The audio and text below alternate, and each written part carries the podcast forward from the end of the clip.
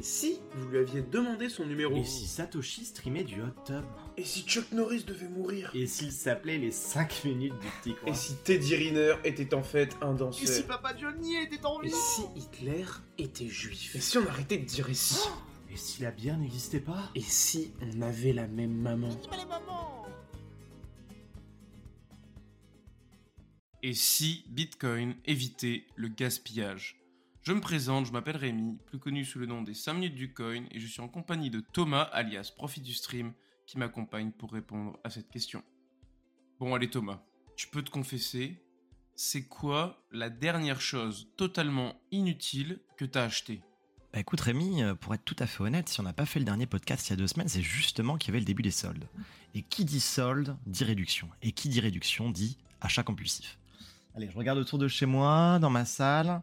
Ouais, j'avoue. J'avoue, j'ai acheté deux jeux de société qui sont pas encore déballés. Un Codenames et un The Game. Et effectivement, euh, bon, bah, j'avoue, j'ai un petit peu abusé. Alors peut-être que je m'en servirai dans les mois ou années futures, ou peut-être pas. Mais c'est vrai que quand on parle de gaspillage, il y a un point qui est essentiel, c'est le fait d'acheter des choses qui nous servent réellement. Toi, c'est pareil, Rémi? Ah bah honnêtement, euh, c'est tout comme toi, j'ai aussi des jeux de société qui sont encore sous blister. On se dit ouais, on va passer une bonne soirée avec ce truc et tout. On le met sur une étagère et il dort là jusqu'à jusqu'à ce qu'on le jette en fait. C'est limite ça, j'en ai un, je sais que je vais jamais y jouer et que peut-être qu'il va finir à la poubelle ou alors quand même pas à la poubelle, il est neuf, peut-être le donner ou le revendre, j'en sais rien, mais bref. En tout cas, je l'ai acheté, donc j'ai consommé et je m'en suis pas servi du tout. Et donc, euh, bah, ça a été euh, inutile. Alors quand on se parle de, gaspillage, il y a de plus en plus, on va dire, entre guillemets, un, courant de pensée qui est le fait d'acheter uniquement des choses qui nous sont nécessaires. Est-ce que c'est quelque chose que tu arrives plutôt bien à appliquer, ça? Ouais, franchement, franchement là, depuis, bah, c'est con, hein, mais depuis que je m'intéresse à Bitcoin, bah, tu prends conscience, je trouve que s'intéresser à Bitcoin, ça te fait prendre conscience de la valeur euh, de l'argent encore plus, même si je l'avais déjà quand même avant, mais ça te fait prendre conscience de la valeur de l'argent et aussi bah, donc de l'inflation et de ton pouvoir d'achat, de, de ta baisse ou augmentation de pouvoir d'achat en fonction de, de la politique monétaire euh, qui est en cours. Et là, on, euh, ça fait vraiment ouvrir les yeux sur ça et de se dire bon bah mon argent, est-ce que j'ai vraiment envie d'acheter des jeux de société ou peut-être des fringues alors que j'ai déjà 40 t-shirts, j'en ai vu un autre? Ou de la nourriture, finalement Bah, la nourriture, ça reste quand même, on va dire, de première nécessité. Après, il faut éviter le gaspillage alimentaire, mais je pense pas que ce soit, tu vois, que qu'on soit dans une société de consommation ou non, tu vas quand même toujours te nourrir. C'est obligatoire. Ah Oui, se nourrir bien sûr, mais après, euh, c'est- vrai qu'il y a pas mal de, euh, de personnes, et puis euh, il y a encore quelques années, c'était mon cas, qui achetaient plus que nous, nous en avions besoin, et aussi de moins, bonne, de moins bonne qualité. Donc c'est pour ça que je parle aussi de courant de, de pensée, entre guillemets, parce que finalement, c'est quelque chose qui se développe de plus en plus. Mais par rapport à ce que tu es en train de dire, tu, tu veux dire par là que Bitcoin t'a permis d'éviter petit à petit le gaspillage Bah, exactement, c'est le titre du podcast. Mais c'est clair que la- quand, tu, quand tu rentres dans le terrier du lapin et que tu t'intéresses à ça, bon, déjà, tu as envie de stacker de plus en plus de sats, donc t'as pas envie de mettre 50 balles dans un jeu de société qui va rester euh, sur une étagère. Tu te dis, je préfère mettre 50 balles dans Bitcoin tous les mois et euh, ça me servira plus tard, quoi. Et c'est ça qu'incite à faire Bitcoin. Alors que le système monétaire actuel, bah, il met en avant euh, la croissance euh, bah, effrénée et la consommation. Donc le, court terme, il incite pas du tout les gens à épargner parce que quand tu reçois ton salaire, tu, tu préfères limite le dépenser. Tu, sinon, tu vois, tu vois tes sous de côté grignoter petit à petit par l'inflation. Donc t'as pas, t'es pas du tout incité et que ce soit conscient ou inconscient parce qu'il y a des gens qui s'en rendent pas compte, mais en fait ils le font malgré tout parce que l'argent se dévalorise et peut-être qu'ils réalisent pas que c'est pour ça. Et bon après il y en a aussi sûrement qui réalisent rien du tout et juste qui aiment dépenser leur thune, hein, Tout à fait. forcément. Bah, c'est souvent ce qu'on voit, en tout cas, c'est l'image qui ressort des, euh, des Américains, enfin aux États-Unis, qui euh, consomment énormément, euh, qui n'en ont rien à faire et qui, qui profitent vraiment du présent plutôt que de réfléchir euh, au gaspillage, euh, à l'écologie, au futur, etc. etc. Bah, surtout qu'en plus le système dans lequel on est actuellement, donc avec euh, ce qui est un système de dette et qui permet donc, bah, on va dire, de pénaliser les générations futures pour profiter d'un présent un peu plus cool entre guillemets, de pouvoir consommer. bah, c'est un système des- déjà qui est court-termiste et qui va, enfin, ça va être très compliqué d'en sortir parce que là, on a habitué tout le monde à pouvoir avoir tout ce qu'il voulait quand il voulait, quasiment. hein, c'est presque ça. Alors oui, tu vas pas pouvoir t'acheter une Lambo quand tu veux, mais par contre, enfin, tu vois, il y a plein de denrées alimentaires un peu plus rares que maintenant c'est super accessible. Même une voiture, ça reste accessible. Monsieur tout le monde avec un SMIC peut prendre une voiture en crédit ou quoi. En gros, ouais, tout, à peu près toute la, grande consommation, elle est devenue accessible à tout le monde par ce système de, de dette. Système qui pourtant n'a aucun sens, puisqu'en fait, en réalité, euh, les, aux États-Unis, je crois qu'il y, a un panneau qui s'affiche en direct. euh, Je sais plus si c'est à Wall Street ou autre, mais avec la dette, euh, la dette américaine qui a plus de 1000 milliards de dollars, si je dis pas de bêtises, dette qui ne sera jamais comblée. C'est comme la dette de la Grèce qui, en, en 2008, euh, hop, on claque des doigts, et la dette de la Grèce qui disparaissent. Donc les, dettes des États, finalement, en fait, ont, pas de sens et, n'ont pas non plus vocation à être comblées. Ah ouais, non, c'est c'est clair que les dettes ont aucun sens. En fait, euh, les banques centrales considèrent que les pays sont solvables à partir du moment où ils peuvent payer les intérêts sur leurs dettes. Sauf que si t'es un particulier et que tu fais un crédit immobilier à 100 000 euros et que t'arrives à payer tes intérêts tous les mois, certes, mais si tu vas voir ton banquier et que tu dis, bah en fait j'aimerais encore prendre 100 000 euros s'il vous plaît, et même si t'es euh, peut-être encore capable de payer les intérêts, il y a de fortes chances que le banquier te dise, euh, monsieur, euh, faut vous calmer parce que là, le taux d'endettement, etc. Et ce taux d'endettement de 33% qu'on impose aux ménages pour faire un crédit immobilier, bah les pays ils l'ont pas. Parce que quand tu me dis 1000 milliards pour les États-Unis, la France, la France, je sais plus combien c'est, mais je crois que c'est dans ces eaux-là aussi, il me semble. Mais tu prends le PIB français par rapport à la dette, et t'es à bien plus de 33%. Donc en fait, oui, on peut payer les intérêts, mais malgré tout, on, remboursera jamais la totalité du prêt, euh, entre guillemets. Donc c'est juste euh, ouais, de l'argent infini. Et comme je, te- comme je voulais dire au tout début, bah, le problème c'est que sortir de ce système, ça va faire ça va pas se faire sans douleur parce que bah, les gens sont habitués à pouvoir avoir ce qu'ils veulent quand ils veulent. Et quand on va leur dire euh, ah non maintenant là euh, là on peut plus imprimer d'argent, bon après je sais pas si ça arrivera hein, parce que on est tellement ancré dans l'habitude et dans ce système que peut-être on n'en sortira pas. Mais si on passe par exemple à un système monétaire euh, basé sur Bitcoin qui incite les gens à épargner parce que sur le long terme ça prend de la valeur. euh, je pense qu'il y en a certains, ça va être très très compliqué parce que tu pourras plus t'acheter tel ou tel truc comme avant et c'est ouais, pas ça va pas être une transition facile si elle si elle s'opère. Tout à fait. ouais. Alors pour remettre euh, l'église au centre du village, euh, la dette américaine actuellement est à 31 400 milliards de dollars. Euh, je Ouais, pense voilà, qu'au et niveau... 1000 milliards c'est la France, non, c'est ça, Ça doit, je- faudrait que je regarde euh, en détail. Là, pareil, j'étais en train de regarder la dette de la Grèce euh, qui, euh, qui a été oubliée en claquant des doigts par la Banque Centrale Européenne. Là, ce que je vois actuellement, c'est que la dette de la Grèce est à plusieurs centaines de milliards d'euros en 2021. Donc, euh, donc c'est pour se donner un petit peu aussi un ordre d'idée de, de, de ce qu'est réellement une dette. En fait, c'est quelque chose qui est, euh, qui est, c'est même pas extrêmement compliqué à, éponger. C'est quasiment impossible en fait en réalité. Il faudrait que pendant euh, des années, toute la population euh, du pays euh, travaille et donne quasiment entièrement le- l'entièreté de son salaire à, l'État pour pouvoir l'éponger. Donc en réalité, c'est quelque chose qui n'a pas de sens. Alors, on, parlait de, on parle de gaspillage, on parle de dette. Tu disais que Bitcoin t'a permis de pouvoir réfléchir un petit peu mieux à tout ça, de pouvoir peut-être changer un peu tes pratiques au, au quotidien. Et puis concrètement, est-ce qu'il y a, est-ce qu'il y a des, d'autres points qui feraient vraiment, on parle, on parle de Bitcoin, donc là on parlait de Bitcoin du point de vue idéologique, est-ce que du point de vue entre guillemets technique, Bitcoin évite aussi le gaspillage? Point de vue technique, qu'est-ce que tu entends par là de, de par rapport au réseau Bitcoin? Bah, Par rapport au réseau Bitcoin, en fait Bitcoin, il y a, il y a le- il y a l'aspect euh, l'aspect fondamental, l'aspect idéologique qu'il y a derrière, on vient d'en parler, mais il y a également l'aspect technique avec le minage de Bitcoin. Est-ce que le minage de Bitcoin, qui est souvent décrié au niveau bah, du fait que ce soit pas écologique, que ça qu'on gaspille beaucoup d'électricité, etc., est-ce que justement il n'y a pas une, réflexion aussi qui est en cours euh, par rapport au minage de Bitcoin? Bien sûr, bah déjà comme tu m'en avais parlé avant qu'on enregistre, et je vais reprendre ton expression de remettre l'église au centre du village, mais si le réseau Bitcoin s'imposait comme euh, système d'échange mondial, alors oui, ça représente 0,01% de la,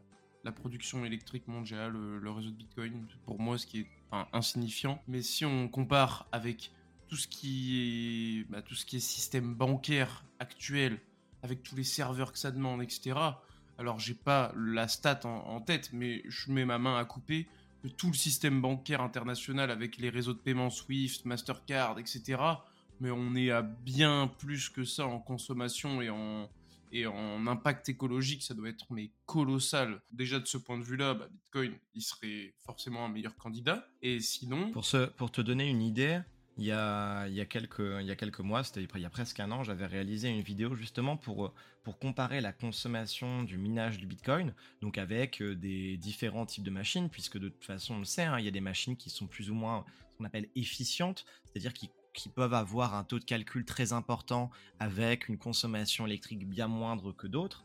Et euh, pour se donner une idée, la consommation euh, électrique du Bitcoin par, euh, par an est à 163 TWh par an. Donc c'est une consommation qui est bah, évidemment très importante. Si on compare avec l'agriculture, l'agriculture c'était 3760 TWh par an. Donc c'est plus de, allez, on va dire. x 30, quoi, ouais, x 25, x 30. Euh, bon, après, l'agriculture, mais évidemment, hein, c'est quelque chose qui est essentiel, même si, bon, là, on parlait, on parlait de, de, gaspillage et de réflexion par rapport à la quantité. Bon, l'agriculture intensive n'a pas forcément de sens pour différentes raisons. Alors, si on prend, on compare la consommation du bitcoin euh, électrique par rapport à la consommation d'un pays comme l'Égypte, hein, l'Égypte c'est 160 TWh par an. C'est l'équivalent de la consommation du bitcoin. Mais tu parlais de la finance traditionnelle, et c'est là où, c'est quelque chose qui est hyper intéressant. Comparer en fait en réalité le, le, le cas premier d'utilisation du bitcoin, et bien du coup, euh, le système classique financier. Il y avait une, un article qui était paru il y a quelques années là-dessus et il y a eu bah, évidemment quelques, quelques études à ce sujet. Euh, la donnée que j'avais trouvée était que le système financier classique utilisait 4981 TWh par an, soit l'équivalent presque de 31 fois plus que la consommation énergétique du Bitcoin l'année dernière. C'est plutôt beaucoup. C'est pas mal, ouais, en effet. Et surtout si ça date de quelques années, ça a encore bien dû augmenter, alors que je pense que la courbe de consommation de Bitcoin, elle est pas, euh, c'est pas une exponentielle quoi. Euh, une courbe croissante tout doucement. Plus, plus ou moins. Alors franchement, ça dépend. On a encore euh, Riot Platform, enfin Riot Mining, la plus grosse entreprise de minage euh, aux US, qui, qui hier postait une photo d'un Boeing rempli d'ASICS qui arrivait dans l'une de ses fermes de minage. Donc, donc la consommation électrique du minage du Bitcoin augmente drastiquement.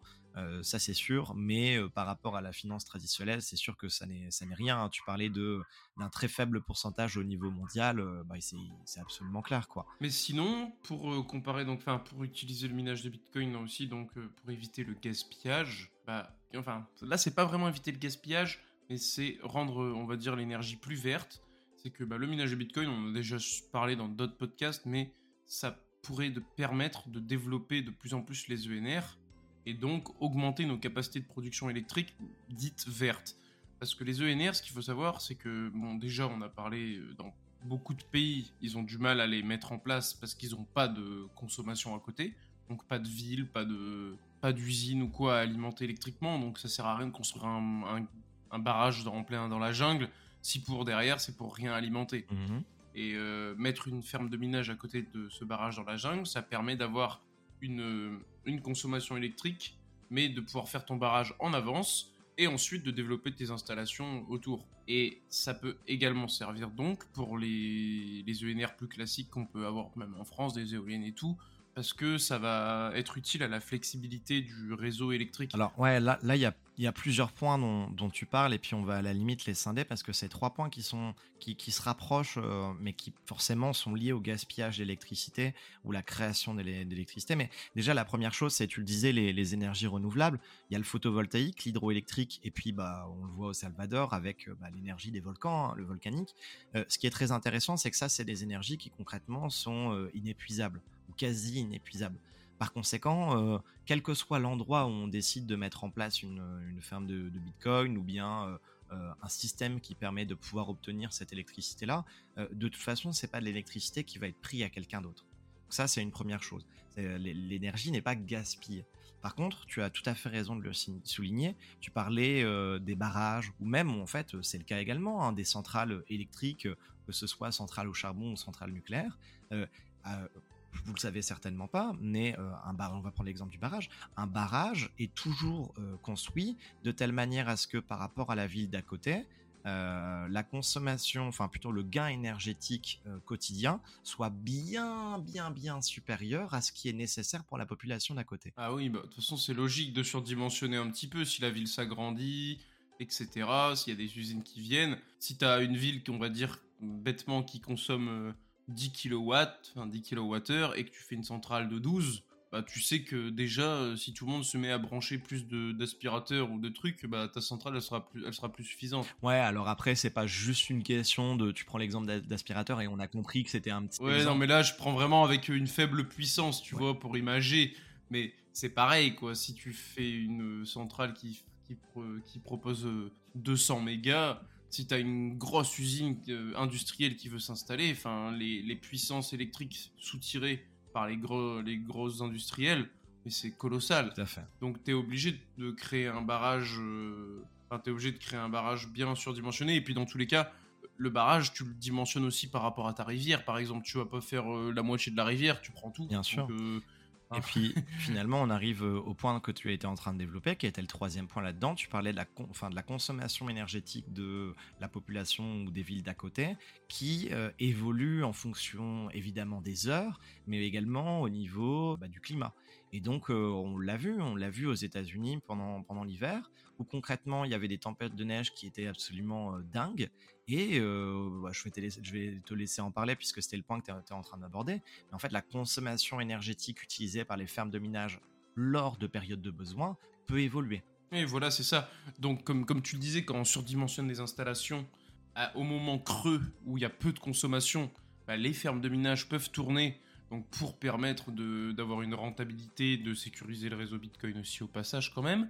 Et dans les périodes de, vraiment de grosses tensions en termes de demande électrique, donc comme tu l'as dit au Canada quand il y avait eu les il y avait eu les tempêtes, qu'il y avait des centrales qui étaient à l'arrêt, etc. Bah là, forcément, tu peux bah, réguler la puissance soutirée, voire totalement arrêter la ferme, bien entendu, pour euh, bah, euh, délester de la puissance sur le réseau et donc euh, que toute cette puissance électrique soit disponible pour les utilisateurs particuliers ou industriels qui sont, on va dire, bah, prioritaires sur euh, le minage de Bitcoin.